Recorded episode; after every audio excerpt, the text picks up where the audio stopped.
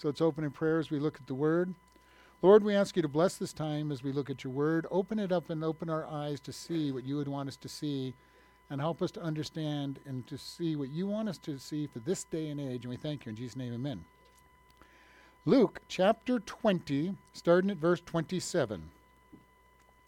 Then came to him certain of the Sadducees, which deny that there is a resurrection, and they asked him, saying, Master, Moses wrote unto us, saying, if a man's brother die, having a wife, and he die without children, that his brother should take his wife, and raise up seed unto his brother. There were therefore several brethren, and the first took the wife, and he died without children. The second took her to wife, and he died childless. The third took her, and in like manner the seven also, and they left no children and died. Last of all, the woman died also. Therefore, in the resurrection, whose wife of them is she? For seven had her to wife. And Jesus answering said unto them, the children of this world marry and are given in marriage, but they which shall be accounted worthy to obtain that world and the resurrection from the dead, neither marry nor are given in marriage, neither can they die any more, for they are equal unto the angels, and are the children of God, being the children of the resurrection. Now that the dead are raised, even Moses showed at the bush, when he called the Lord of God of Abraham, and the God of Isaac, and the God of Jacob, for he is not a God of the dead, but of the living, for all live unto him. So we have this situation where they're trying to trap Jesus in some kind of theological discussion. First off, we want to look at the Sadducees, and who are the Sadducees? All right, they're a very interesting group. You had the Pharisees, who believed in the supernatural and the power of God and all of that. The Sadducees were a very interesting group of people, and here in Luke says the most important thing is they don't believe in the resurrection. And they asked Jesus a question about the resurrection that they don't believe in. All right, so that's just one aspect of the Sadducees. They were very pragmatic people. They lived for today. They did not look into the future. They would do whatever was best. They believed things like the ends justify the means, so you could do whatever you wanted as long as you got to where you wanted to go. They denied that the scriptures were inspired of God, which is why they say Moses told us, not that God wrote and told Moses.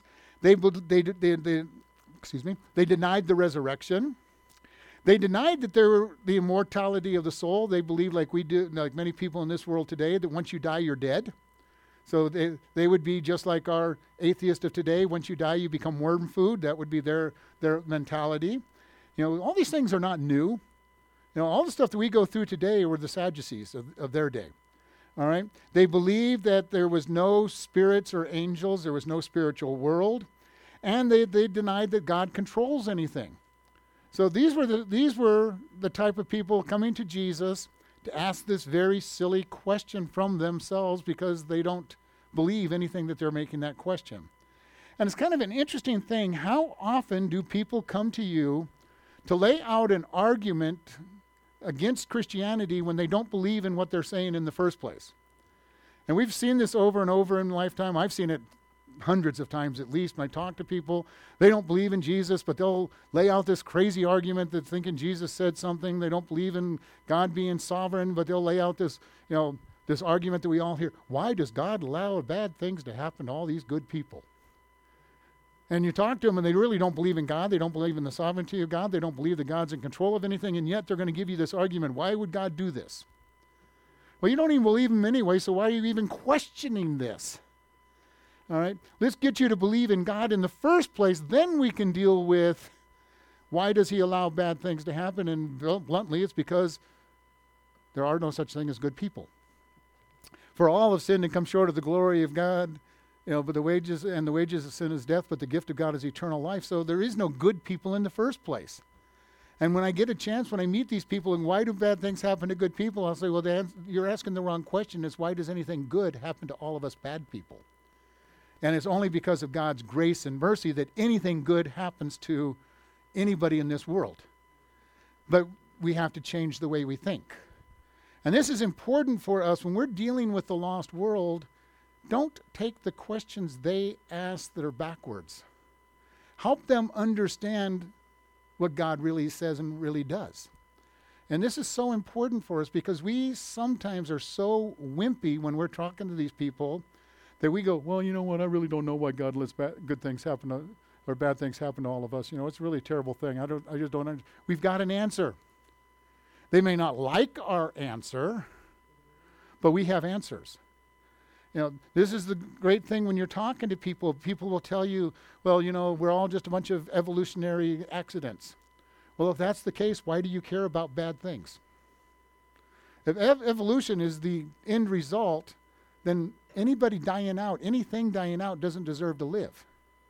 Now, I don't believe that because God says he created everything. And yes, I care about things dying out because God created them. But if we're evolutionary accidents, then it doesn't matter about anything else. There is no right or wrong. There is no good or evil because we're just accidents. They don't like our answers. Our answers are built on God's word. So these guys come, these Sadducees come to Jesus and they ask him a question. This is based on, if you want to read it, in Deuteronomy 25, verses 5 through 8.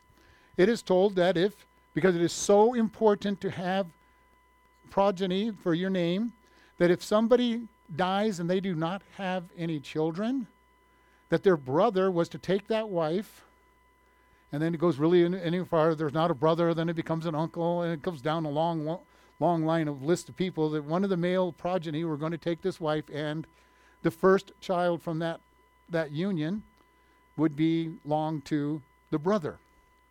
The greatest story that we know about this is Ruth and Boaz. All right?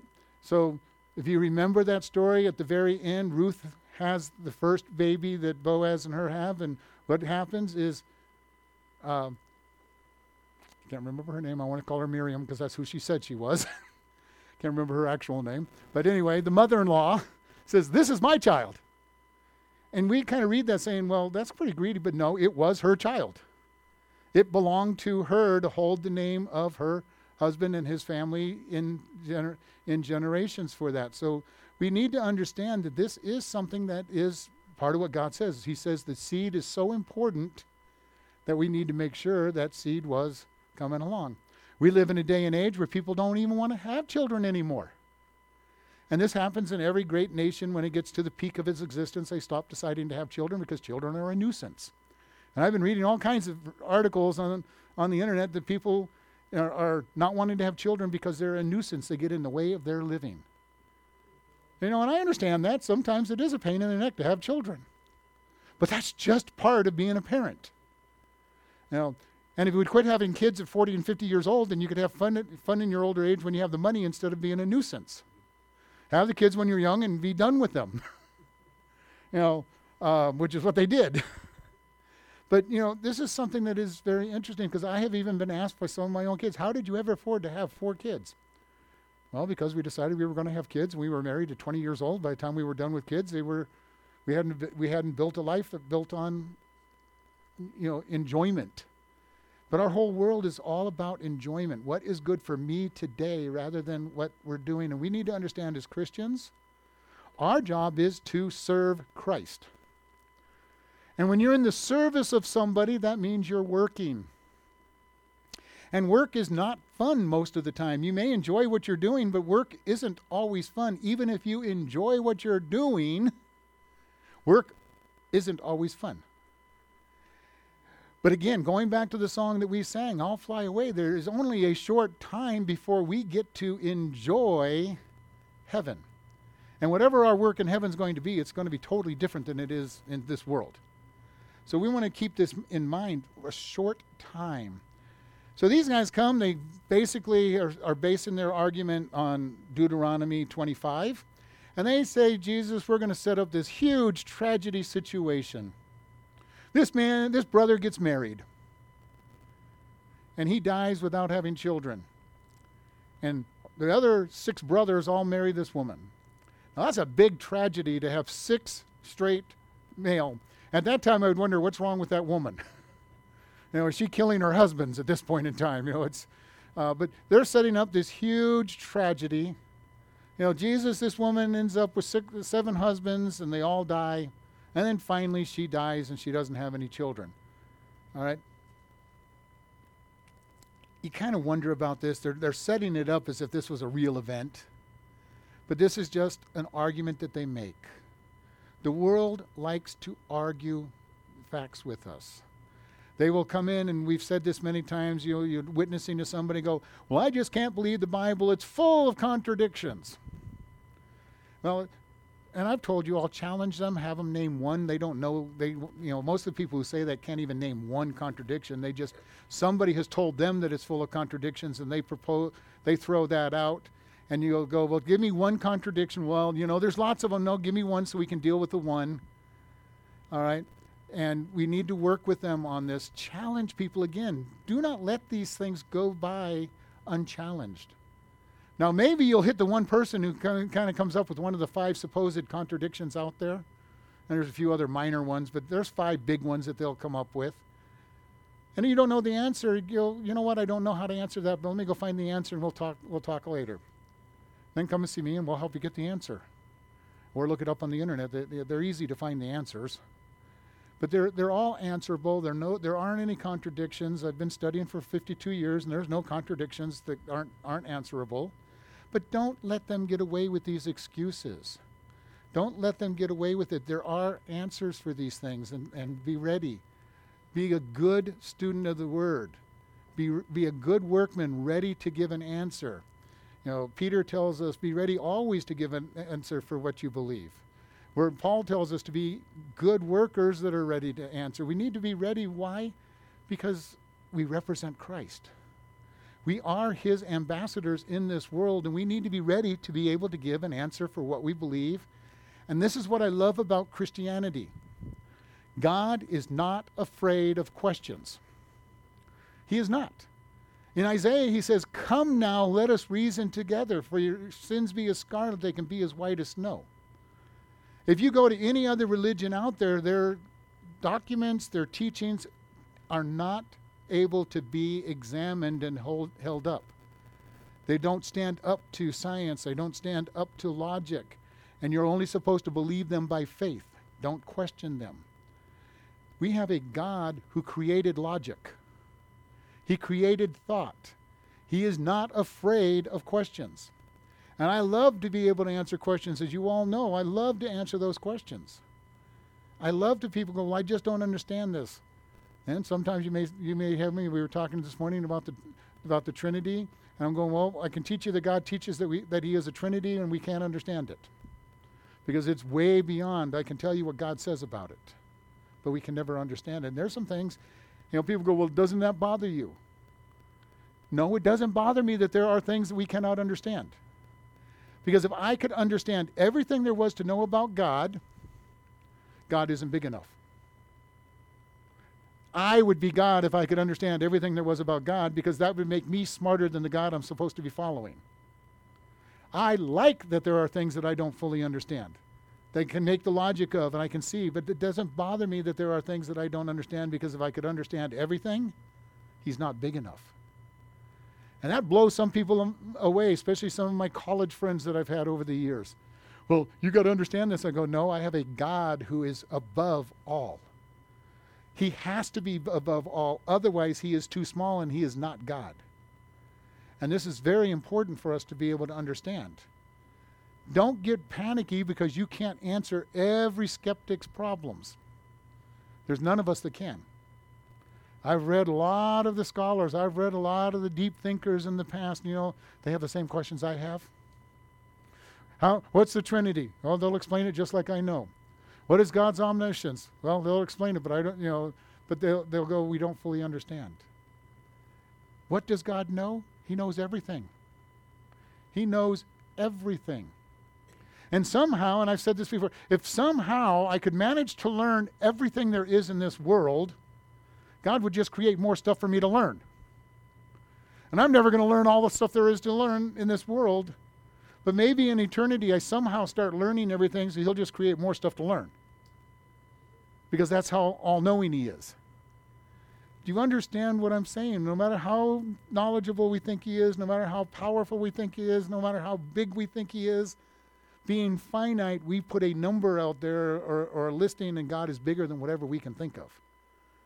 Now, when we first start thinking, we have this little tiny thought process, and the longer we think about it, we get this bigger and bigger process. But no matter how huge your thought process is, you don't have a God who's big enough or strong enough or knowledgeable enough.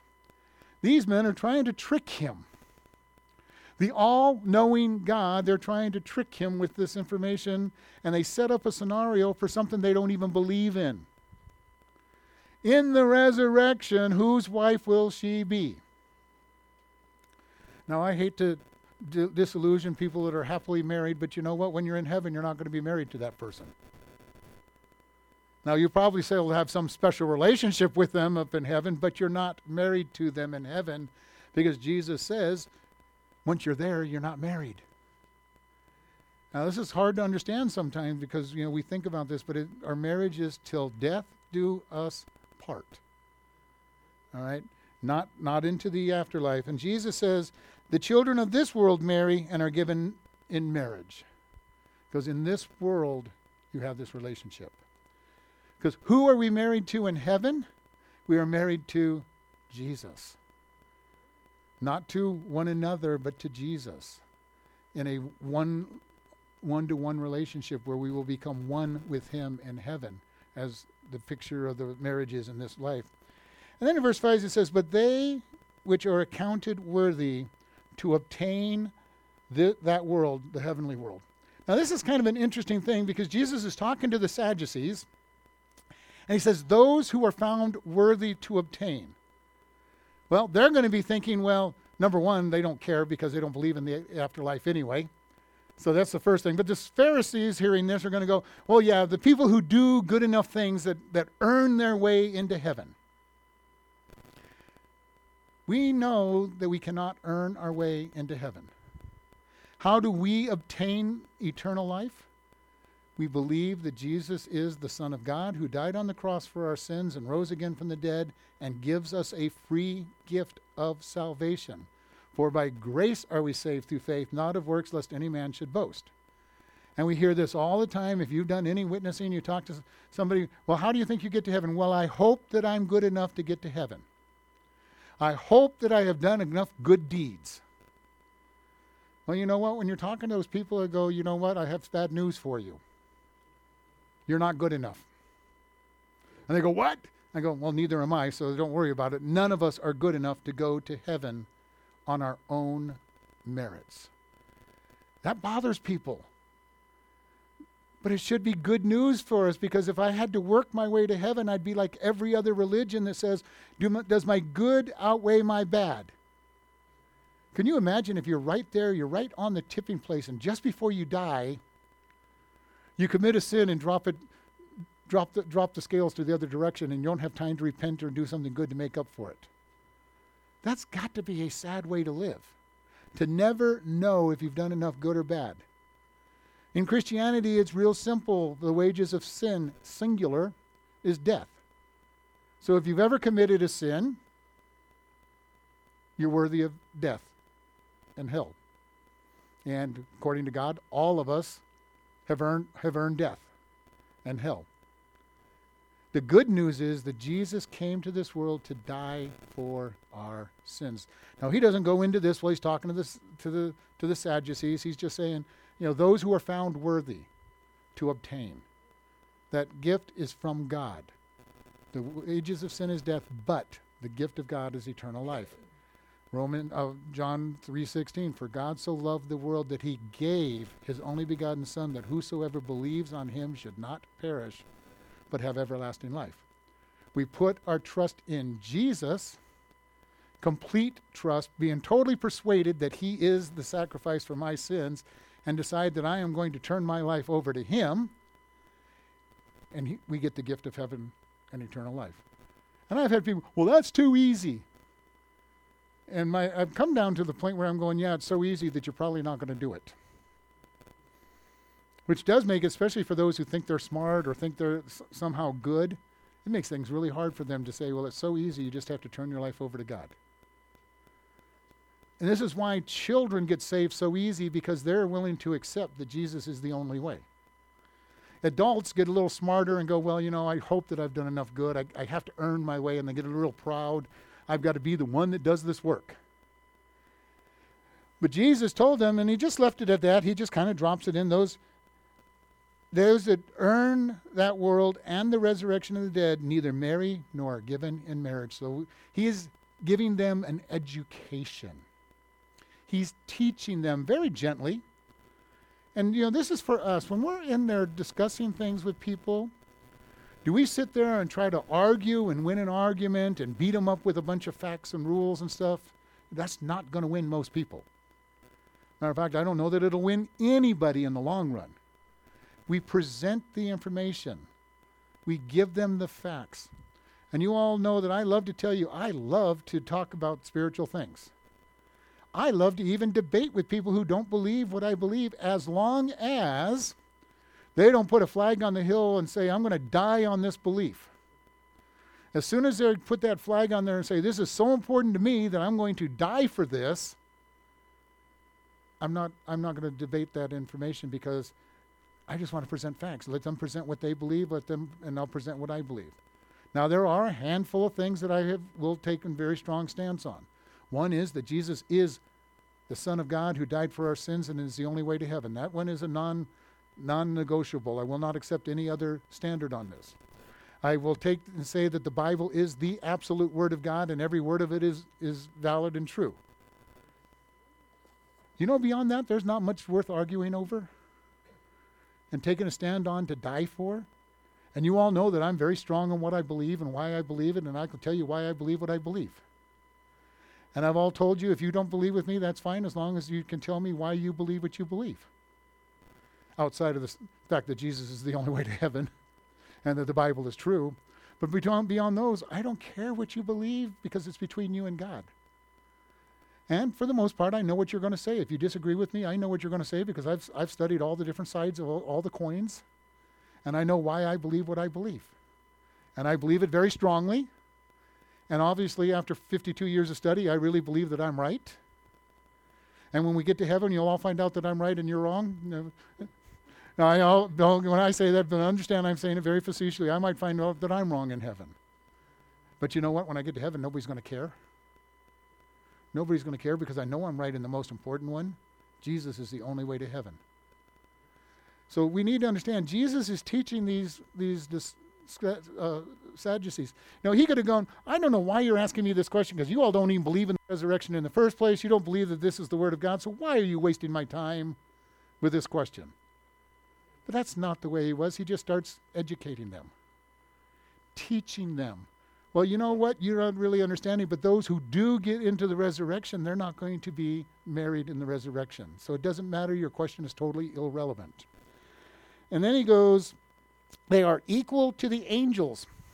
Again, he's talking to a people that don't believe in the resurrection. They don't believe in the spiritual world. So he's going, okay, when those who've actually obtained it and enter into this eternal life that you don't believe in, are like the angels that you don't believe in. Now, he's not saying that you don't believe in, but you know, they're looking at this, well, we don't really believe this stuff, so why is he telling us all this stuff if he's such a great teacher? Because he's teaching them the truth. And this is so important. He goes, neither will they die anymore, for they are equal with the angels and are the children of God, being the children of creation. So he's telling them that there's eternal life. After you're dead, you don't cease to exist. There is a spiritual world. You know, do you understand what Jesus is doing there? He is correcting all of their misconceptions, or most of their misconceptions, without calling them a bunch of dumb idiots, which would have been my inclination. You know, you guys are dumb. You're telling me this stuff that you don't even believe in. Jesus was gentle with them. Now, I've learned to be more gentle. I've told you all, when I graduated from Bible school, I knew all the answers to every spiritual controversy there was. And I was right, and I absolutely knew I was right, and I'd argue tooth and nail over it, and God has mellowed me out over the years to say, no, number one, he showed me that I don't know as much as I thought I do. And even today, after all these years of study, I still don't know all the stuff I'm supposed to know. Now, I know more than a lot of people, and I know more than many, but you know what? God keeps showing me that I don't know everything. And what I do know, sometimes he shows me that I don't know it. So we need to understand, Jesus is gently teaching these people, And then he goes even further. He goes, now that the dead are raised, even Moses showed at the burning bush, whom he called the Lord of God of Abraham, of God of Isaac, and the God of Jacob. He goes, that he is not the God of the dead, but of the living, for all live unto him. Do you realize that God looks at this and says, there's life? What was Jesus taken on the last one? There is eternal life. When you're dead, you do not cease to exist. Then that's the description in the Old Testament of Jesus. He's the God of Abraham, Isaac, and Jacob. He is the God of the living. He goes, he doesn't say, I was the God of Abraham, Isaac, and Jacob. He goes, I am the God of Abraham, Isaac, and Jacob. He goes, they are still living. What did he tell Moses his name was at the burning bush? He goes, I am that I am. I am the existing one. I am alive. He is outside of time. Time does not matter to God. That is hard for us to understand because we are creatures of time. But God is outside of time. He looks down on time. He sees the beginning from the end, and he is existing in the beginning and the end. And when Abraham was walking, God already had died on the cross and was in the millennial kingdom. When Adam and Eve were created, he was already seeing the millennial kingdom. And that was going to be 6,000 years later that it starts, and he still saw the millennial kingdom. And even worse, before he even created everything, he knew the beginning from the end before it was even created. Now, we can't even comprehend that. God knew exactly what was going to go on in this world before he even created this world. When he created Adam and Eve, he knew that Adam and Eve were going to sin and that he was going to have to die on the cross 4,000 years and reign on this world in 6,000 years at the time of creation. And already knew. He is not surprised by anything that we do or that happens to us, because he already knows that it's happened from his perspective. And you know what? With all of that, he still loves us. He still loves us enough to die on the cross for us, knowing exactly what we were going to do and how we were going to respond. I don't know about you, but that is mind-blowing to me. Why would he create man knowing that man was going to sin and that it was going to cost him his life to be able to redeem man so that we could spend eternity with him? I can't think of a single person that would have done that. But God did, because he sees something precious in us that he cares about and loves. And Jesus is gently telling them, you do not understand God. You do not understand the spiritual world. You do not understand the resurrection. And you know what? Neither do we as his followers today. All that I can say is the most important thing is for us to recognize that we are sinners. And I know the testimony of just about everybody in this room, and so I know that most everybody in this room has said, I am a sinner and I need Jesus Christ. But this is the most important thing, recognizing that we do not deserve heaven and that we cannot deserve heaven. If we could somehow find a way to have deserved heaven, then Jesus wasted his time coming to this world to die for our sins. Plain and simple. Jesus said, I am the way, the truth, and the life. No one comes to the Father except by me. I have come to live a perfect life, die on a cross so that people can be accepted by the Father, be clothed in the righteousness of Christ, or be rejected. And when people stand before God at the white throne judgment, they're going to be judged for their lack of perfection. Jesus covered their sin. Isaiah tells us that all our righteousnesses are filthy rags. The best things that we can do is filthy rags. So there are going to be those who have rejected Jesus Christ, standing before him at the white throne judgment going, let me show God all the good things that I've done, as they look down and realize that they're wearing filthy rags. And they're going to say, God, I really deserve to be in heaven. I thought I deserved to be in heaven. Some people will be clothed in lots of filthy rags because they had lots of supposedly good works. Others will have practically nothing, but it doesn't matter. They still won't be clothed in the righteousness of Christ and be able to be coming into heaven.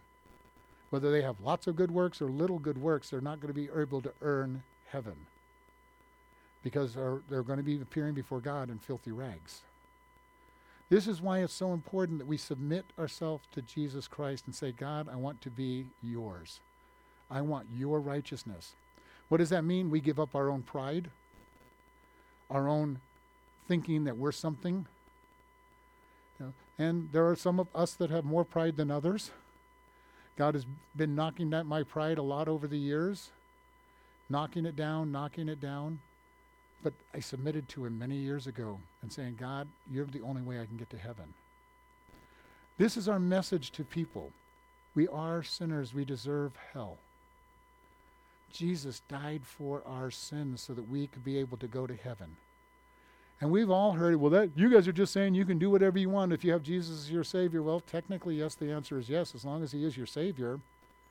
But if he's your Savior, you're not going to want to do all the bad, because he lives in you, and you're going to feel bad trying to do the bad that you are allowed to do because we're at liberty.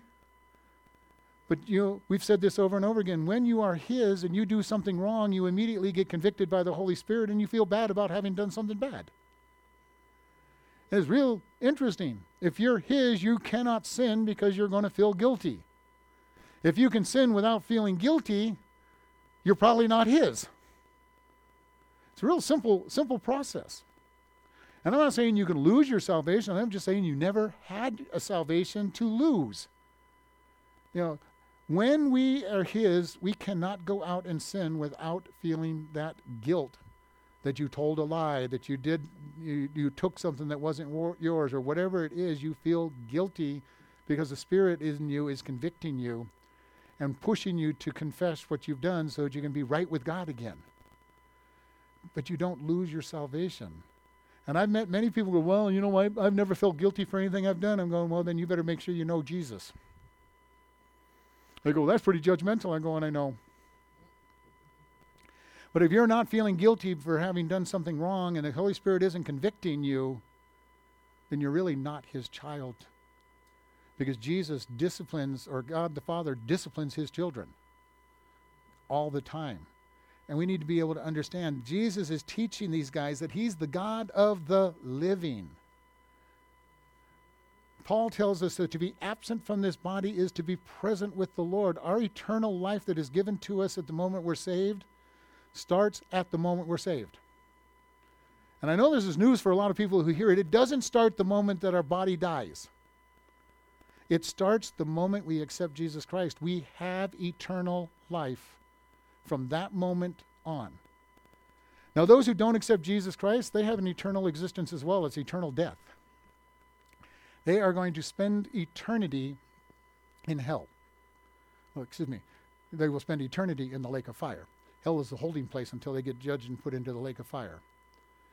Not much difference between the two. They're both painful. They're both fire. They're both conscience burning you. They're both. But that is their eternity. And people will go, well, how could God do that to them? He's given them what they wanted. They rejected him.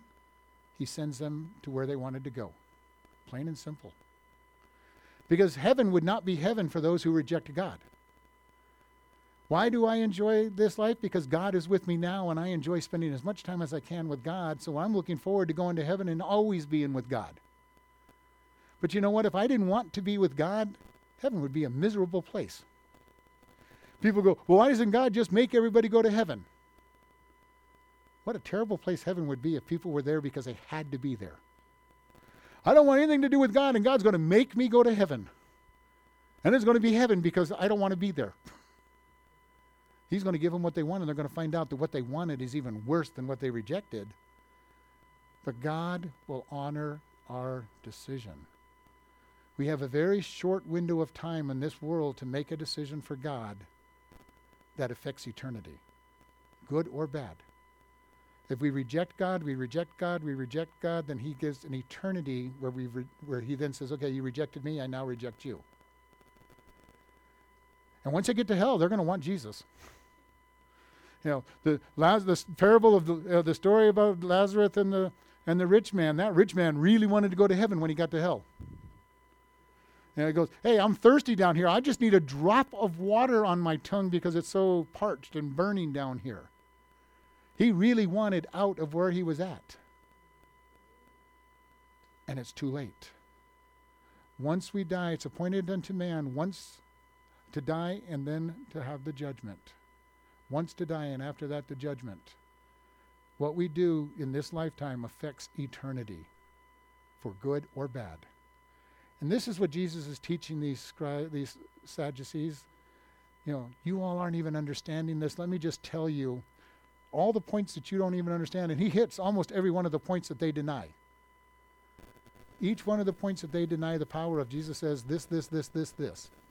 You know, you don't believe in the resurrection? Well, there is a life after that. You don't believe that in the eternality of the soul, there is a point. He goes, you don't believe in God's word, there is a reason for this. He keeps going down each one of the points. In just a few verses, he hits almost everything that you don't believe to say you need to come before God. So for us, as we're out there, number one, in our own life, the question is, do we truly know God? Do we truly trust him? Do we follow him with our heart? Is he our Lord? Make that decision.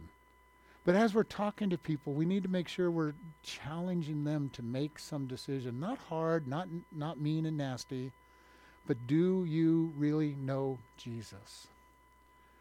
You know, witness to them. If you have a hard time witnessing, grab some tracts and pass out the tracts. Don't take the tracts and put them in a drawer, but take the tracts and pass them out. You know, encourage people to get to know God.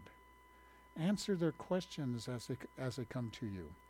You know, make sure people know that you are a Christian in the first place. You know, and then start to serve him. You know, people will say all the time, well, you don't have to go to church to be a Christian. You know what? They're absolutely right. You do not have to go to church to be a Christian. I will tell you one thing, though. You will never be a strong, growing Christian without going to church. Because you need to be taught. You need to have accountability before others.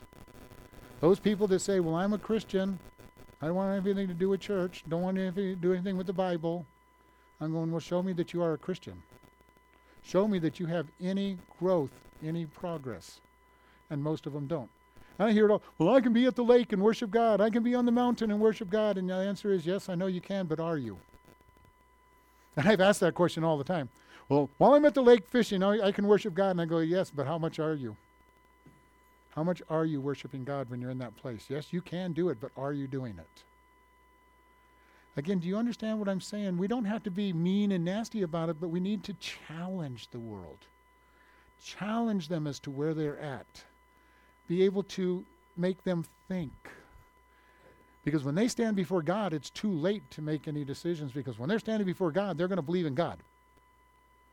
They may not believe in God until that point in time, but when they're standing at the white throne judgment looking up at God, they're going to go, well, I don't really believe in you up there.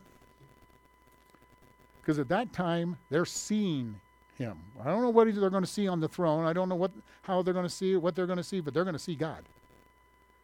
And they will believe in God. They will believe in the sacrifice of Jesus when they go to hell for rejecting him. Because at the white throne judgment, God is going to show them every time they rejected Jesus. And one thing I tell you is everybody will have a time when they had a chance. Because God is a completely just God.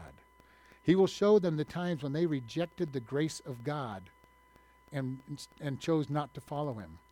So our goal here for me today is, number one, if you don't know him, make the decision to follow him. We got lots of people online. Maybe somebody online will get this. And for us, let's look to make him Lord and Master and get to know him better. Become good workmen, good ambassadors, and get to really know what you believe. That only comes through teaching and study and following through. Lord, we ask you to bless this time that we've had with you. Lord, if there's anybody listening online or anywhere else that doesn't know you, we ask today that they will recognize that they're a sinner and they will say, Lord, I deserve punishment for my sin. I accept you as my Lord and Savior, and your sacrifice come into my life and be my master and save me. And for the rest of us, Lord, teach us to be good servants and good followers of you. And we just thank you in Jesus' name. Amen. Listening friend, do you know where you'll go after you die? Without the gift of Jesus, it will be an eternity in hell without God. Good works will not get you there. For by grace are you saved through faith, and that not of yourselves. It is a gift of God, not of works, lest any man should boast. To spend eternity with God, we must recognize that we are sinners in need of Christ. For all have sinned and come short of the glory of God. And the wages of sin is death, but the gift of God is eternal life through Christ Jesus our Lord. To be assured of eternal life, we simply talk to God, admit you are a sinner, and ask Him for His free gift. You must mean the words to be answered. Jesus is waiting to hear your request. If you have asked Him for eternal life, He has come into you, and He will change you. Start reading the book of Ephesians and see what God says about your new life. After you understand the book of Ephesians, you can start reading the Gospel of John. Next, find a good Bible teaching church. Tell the pastor about your decision for God and be taught. If you contact us, we will send you a new believer booklet free of charge. Congratulations and grow in Christ. You can contact us by email at office@cloridebaptistchurch.com or by snail mail at P.O. Box 65, Cloride, Arizona 86431. We are happy to help with your new life in Christ or even answering Bible questions. Again, congratulations on your decision for Christ.